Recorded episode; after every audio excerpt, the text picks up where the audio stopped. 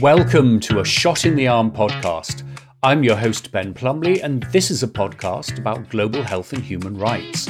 It's brought to you in partnership with the Bay Area Global Health Alliance, a group of companies from tech and biotech, non-profits and community organizations located in the San Francisco Bay Area, and all committed to improving the lives and health of people around the world. It's also brought to you in special partnership with Roche Molecular Sciences. Now, this is World AIDS Day, and it's that time of the year when we remember the huge impact that perhaps one of the first zoonotic infections has had on humanity in the modern age. That is to say, HIV, like SARS CoV 2, originated in animals and jumped into humans. And with HIV, we know that certainly for the time being, we've been able kind of to control the virus through the use of antiretroviral treatment. Well, here we are at the end of 2020, and we're seeing that there is some interesting scientific data coming out about vaccines. We've seen the Pfizer data, well, we've seen hints of it. There's Moderna, there's AstraZeneca, and in a couple of weeks there will be the emergence of data from Johnson & Johnson. So many things to be excited about. But perhaps one of the things that is most intriguing about this year and the impact of COVID 19 has been the way that the world's attention has been turned to diagnostics. And in fact, it's diagnostics that we're going to focus on in this episode. We're going to be talking to Dr. Paul Baum, who is the head of clinical sciences at Roche Molecular, and he's also an associate professor at the University of San Francisco in California. So, Paul, welcome to a Shot in the Arm podcast. Thanks, Ben. Great to be here. Well, a real pleasure to have you here. Now, Paul, you have a fascinating career. You are an infectious disease specialist with a particular interest in diagnostics. Um, how did you get to this point? What what grabbed you about diagnostics? Well, maybe I'll start with infectious diseases. It's been um, a really fascinating field in part because we understand a lot of the pathogenesis of disease. There's so many other areas of medicine where we actually don't really understand why people get sick. And infectious diseases, it's usually pretty clear. And um, in part, uh, that really makes diagnostics an important part of the field because uh, we know what we're looking for. We know that we can um, understand the cause of disease and monitor patients being treated for disease. So um, diagnostics is, is really, for anyone in infectious disease, is a really central part of the discipline. As we are learning um, in COVID 19 these days as well, diagnostics has this, this central place. Um, but for people who don't know, I mean, many of our listeners and viewers will know Roche Molecular from its collaboration with the Clinton Health Access Initiative on early infant diagnosis and and dry uh, blood spot technology that you've used in southern Africa. Um, but but what does Roche Molecular do? What's its area of interests?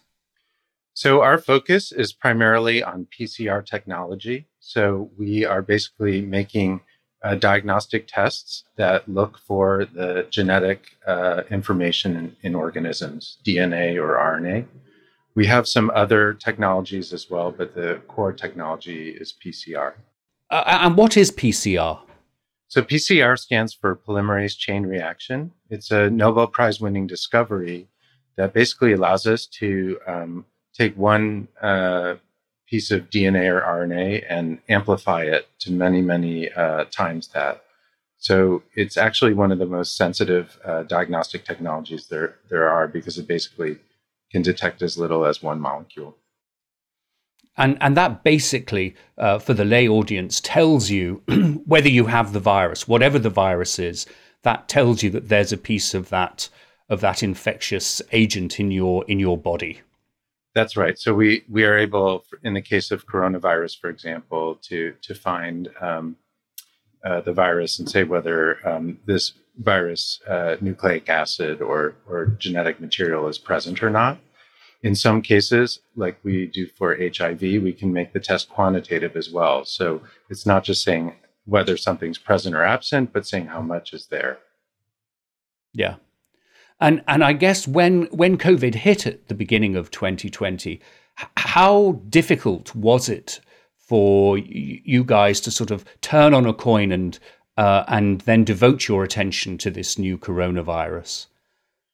Well, it, it's never easy, but we were in a very good position to respond. So um, we had a couple of things in our favor. Um, the first is that we um, knew that there would be some sort of uh, pandemic coming down the road. Uh, for people in infectious diseases, the question about pandemics is not if they will happen, but when.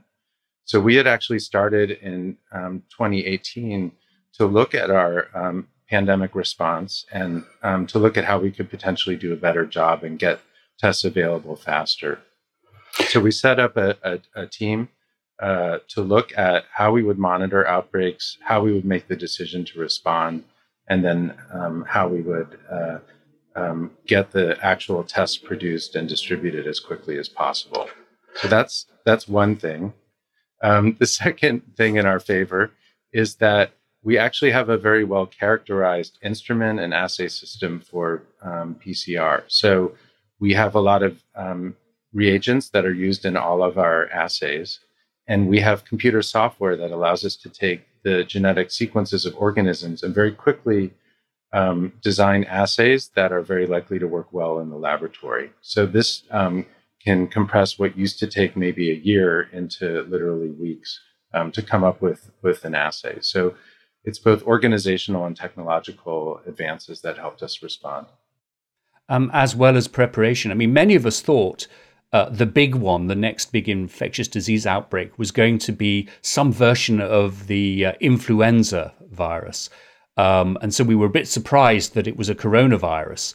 Um, did that have any impact on you, or, or, or were you not so surprised? We had been thinking about it. I mean, I think uh, you know, in in hindsight, SARS and MERS were um, forerunners, also coronavirus uh, epidemics. So so we had been looking at coronavirus, um, but the nice thing about PCR is basically any virus or any bacteria, any fungus, they all use the same uh, nucleic acids uh, as part of their genetic structure, and that means we can design assays to detect any of those kinds of organisms. So perhaps the um, uh, silver lining in the cloud, if you like, for 2020 has been that it's really accentuated our interest in diagnostics. You know, I remember uh, working, I suppose, for decades in trying to promote access to HIV treatment around the world and it was very hard to get people's interests into you know that first stage the the diagnostic. You know it was the sort of the uh, the ugly stepsister of of HIV treatment.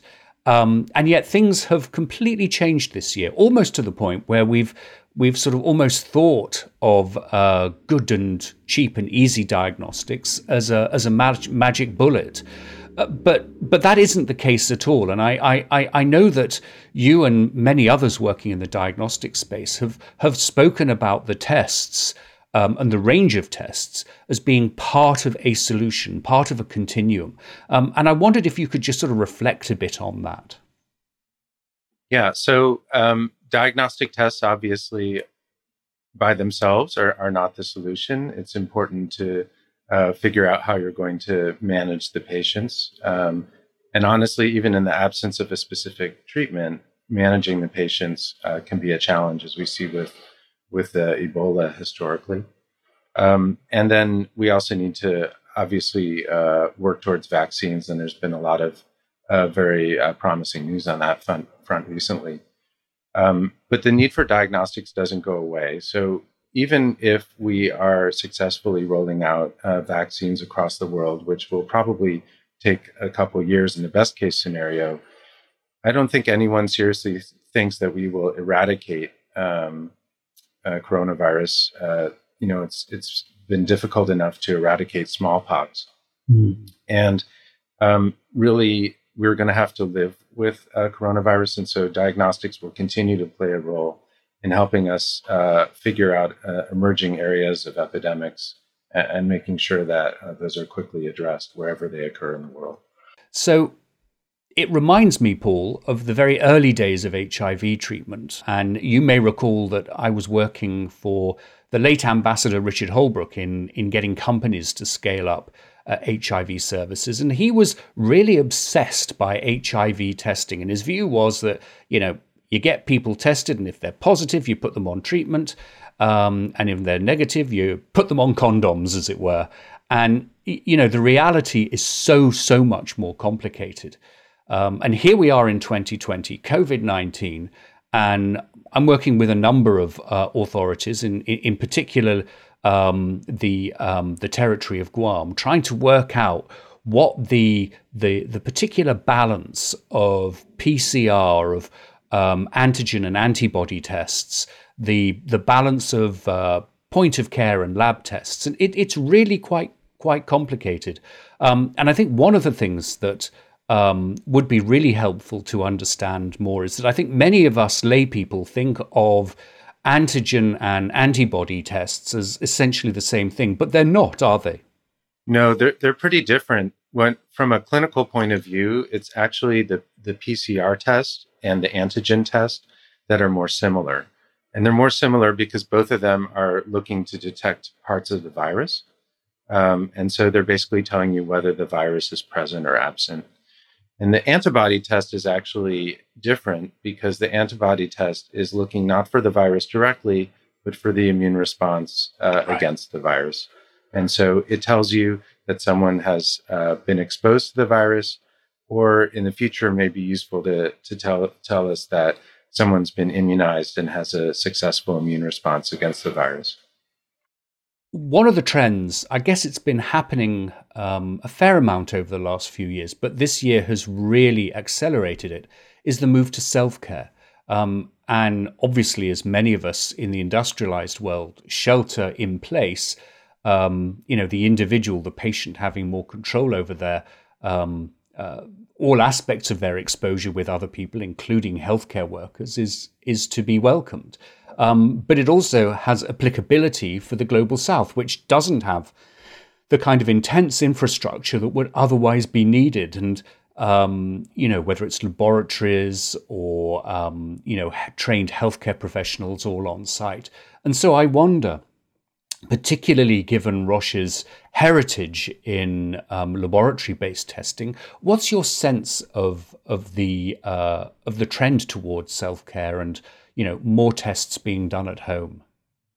So self-care is an important trend as you say ben and um, it's really important both in um, uh, low resource settings as well as uh, globally. Um, so the value of um, being able to um, collect one's own specimen for example is not just convenient for a patient um, but can also potentially really make the system work better so if you um, think about what it takes to collect a nasal swab in a clinical setting, there's gowning and, and masking involved. So if the patient can collect his or her own, own specimen, that can really uh, make things much more efficient uh, and save a lot of money. Um, and then bringing the test to the um, where the patient or, or, person is is also obviously very important. And um, as we see in, in Africa right now for HIV testing, it's really a mixture of different technologies um, that allow us to bring HIV testing um, to the patient. And um, we expect to see similar trends with coronavirus as well. There are obviously limits to self testing. So, one of the difficult things about um, coronavirus is patients can become gravely ill without mm-hmm. a lot of warning. They can have very low oxygen in their blood and um, suddenly crash. So um, people won't be able to completely manage uh, coronavirus in their home, uh, but we can certainly um, go a long way towards uh, diagnosis at home and and give people the tools to to complement the healthcare system. And and I think you know a, a particular challenge for us is around people with uh, who are asymptomatic, have no symptoms, no symptoms um, and who may, you know, may be at risk of of spreading. And um, you know, clearly diagnostics um, are going to have a, a, major, major impact there. I, I, was wondering, as we look both about vaccines, you mentioned this earlier, Paul.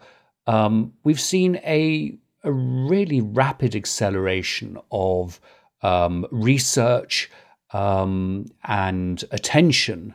Um, and, I, and I wonder, you, you sort of referred to it earlier, but as the world and you know the scientists at Roche Molecular turned their attention to to COVID nineteen, uh, were there particular things, to the extent you're able to answer this, were there particular things up your sleeve that you were able to adapt quickly? Or, or was this sort of almost a sort of all hands on deck? We, you know, we we really need to um, just push here in ways we haven't done before. Yeah. So it definitely was all hands on deck. People have been working very hard to, to meet the need for diagnostics, but we did have several things in our favor. So, as I mentioned before, we um, do have a very well characterized diagnostic platform, which means that we were able to um, design a test that was going to work well very quickly. Um, and we're able to manufacture it also very quickly because a lot of the reagents that we use in our, our products um, can be shared from assay to assay. So we had um, those factors in our favor. Um, but still, a, a, lot of work to scale up manufacturing, which is um, at levels we had never previously reached, um, and a lot of effort from a lot of people to make the tests available. And then, sort of downstream, we also see uh, regulatory bodies responding to to this crisis, and you know we're we're all talking about the FDA's um, emergency authorization process, and we've you know, just now we're seeing it with the um, uh, availability of uh, uh, a treatment for those that are quite sick, the the Regeneron, and the uh, outgoing president of the United States had that, and he arranged for some sort of compassionate use to go to uh, the outgoing HUD secretary, Ben Carson. And, and that's terrific. That's absolutely wonderful. And it does speak to the kind of flexibility uh, particularly that I think was driven by the AIDS movement in the early days to make sure that we had um, access to to products, medicines, and diagnostics when we had emergencies. But do you think um, that what we're learning now should become, you know, part of the part of the pantheon, part of the the normal way of doing things, or are these kind of rapid approvals uh, really more more relevant to emergency situations? Yeah, I think for the most part, Ben, I, I think these are really limited to emergency situations. So when the FDA um, sets up a, an emergency use authorization pathway, um, they very deliberately lower the bar. They they um, ask for less validation, less evidence of clinical uh, effectiveness than than would normally be required to get a um, a product approved. And so, and they're doing that because they know it takes time to to do a thorough job at this, and they need to get a diagnostic uh, test available. Even there, there has to be some balance, right? So you want a test to be as available as quickly as possible, but you want to make sure it has at least some accuracy, some worth, uh, and will help patients rather than hurt them. Um, so, so I would say we really do need to limit this to to areas of emergencies and and um, do a more thorough job of of um, validating and reviewing uh, diagnostics where it's not an emergency. However, I would say one of the real pluses of, of the emergency use authorization experience is FDA's real effort to uh, work interactively uh, with uh, manufacturers, whether this is town halls or answering questions literally within hours uh, to help the products get through the process as quickly as possible. So um, I think that collaboration has been very positive, and and I hope that that continues uh, even after uh, the pandemic has resolved. One of the things that's that's sort of quite interesting in the way Roche has approached things is it's been its commitment to partnerships, and we we spoke about this earlier with the Clinton Health Access Initiative work in Southern Africa on early infant diagnosis and uh, has also been working with uh, public health authorities um, in South and Southeast Asia, and I've, I've certainly been a part of those uh, collaborations. And that principle of collaboration is at the heart of the work that the Bay Area Global Health Alliance does, which is a partner on these, these podcasts. And as we enter this sort of uh, era of pandemics literacy, um, I wondered, Paul, if you could comment on just what the value of partnerships are in, you know, building our scientific knowledge, but also then implementing that and sort of helping broaden, helping broaden the access to uh, the fruits of our scientific collaboration. Yeah, so partnerships have been very important to us for HIV uh, in some of the ways that you mentioned, uh, and in others as well. So we've, uh, for example, uh, partnered with PEPFAR to create a, a training lab for diagnostic testing uh, in uh, Johannesburg, South Africa. So this this partnership is just an example of where we can um, work together to make sure that um, the uh, sub-Saharan Africa has uh, access to um, the laboratory expertise that's needed to to, to bring diagnostics uh, to people who need them. Um, and scientific collaboration is very important as well. Um, we wouldn't be able to design a good coronavirus test, for example, if researchers around the world didn't make coronavirus genetic sequences available um, freely and, and rapidly um, to allow us to, to design the test um, according to those sequences.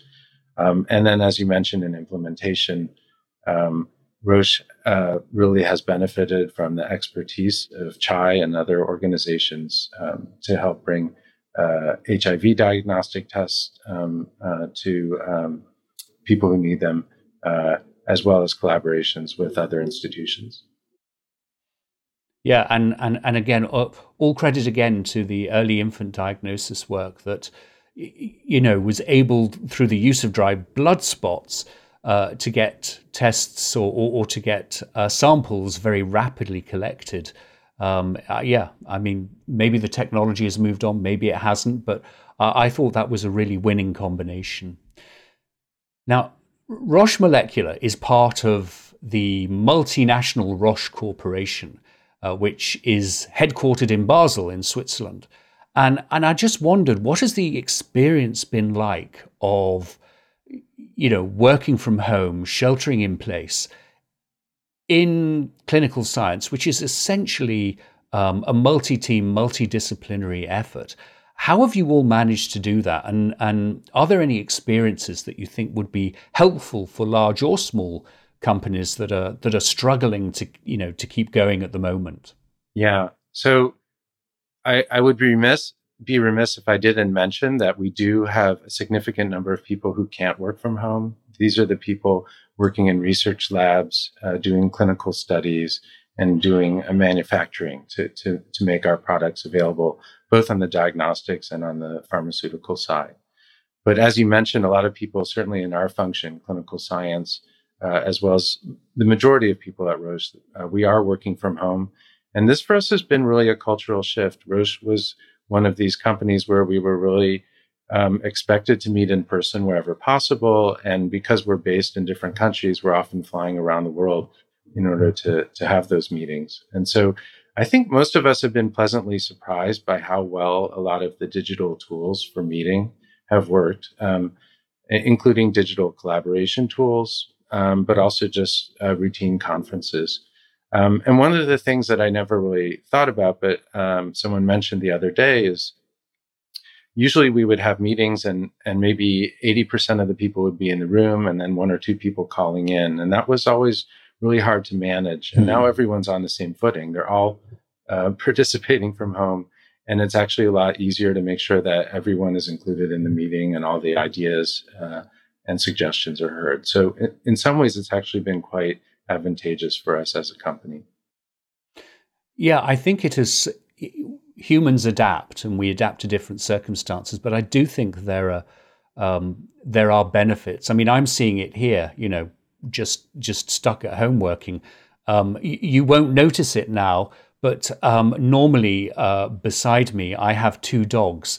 Um, and they're normally very well behaved during the course of the day. But when I start having conference calls at five or six o'clock, that's truly witching hour, and I can I can get um, uh, deeply disturbed. So I'm, I'm glad they're not with us at the moment. so, uh, just one final question, Paul: How have uh, how have you and your family coped? What's kept you sane It's a question I ask all our guests, but really interested to know how you're holding it together and, you know, any suggestions you have for binge watching. well, I would say one of my major activities has been walking. So um, I've been really getting, I've been using walking to get around, but also getting to know the city. And and I've lived in San Francisco for 20 years, but I'm really um, discovering some new areas of the city I had never seen before. So that's been that's been a lot of fun. And um, I would say the one other thing that I've taken from the pandemic, if you will, is a um, some existential truth. So uh, a lot of us have had these things that we had on our list to do if we ever got around to it, if we ever had the time to do it, whether it's cleaning out an attic or reading a long novel uh, or um, you know organizing photos. So this is the opportunity for those of us uh, who are um, sheltering in place, and so it's actually been really useful. You you find out what are the things you actually are going to be able to do, and what are the things you you probably won't do, uh, and then you can use that to to plan your life around that. So, so dare I ask, any very long 19th century novels or treaties that you've been uh, you've been dipping into over over the over this year? So I've been starting Remembrance of Things Past. I think that's uh, quite quite a long one, uh, but I haven't made it all the way through. So we'll see we'll see how I do uh, for the rest of the year. Oh my gosh, that is quite that's really something to take on.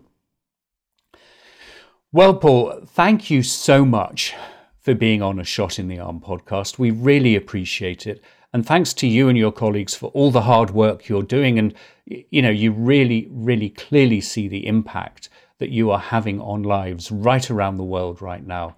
Um, you have our huge gratitude, and we wish you all the well, uh, all, all well as we enter this next phase of the pandemic. Paul, you are a shot in the arm. Well, thank you. Thanks for having me. Well, that's it for this episode. Thank you very much to Dr. Paul Baum. Thank you to Sarah Anderson and everyone at the Bay Area Global Health Alliance. And thanks to Erica Spera, our director and producer from Newsdoc Media. And finally, thanks to you. As always, we'd love to know what you thought of this episode, and if you have any suggestions about future episodes, you know where to find us. We are at Twitter and Facebook at Shot Arm Podcast, and you can find this and all other episodes on the podcast provider of your choice. So, it just remains for me to wish you a safe and a healthy week. And don't forget, see if I can do this properly. Don't forget to wear your mask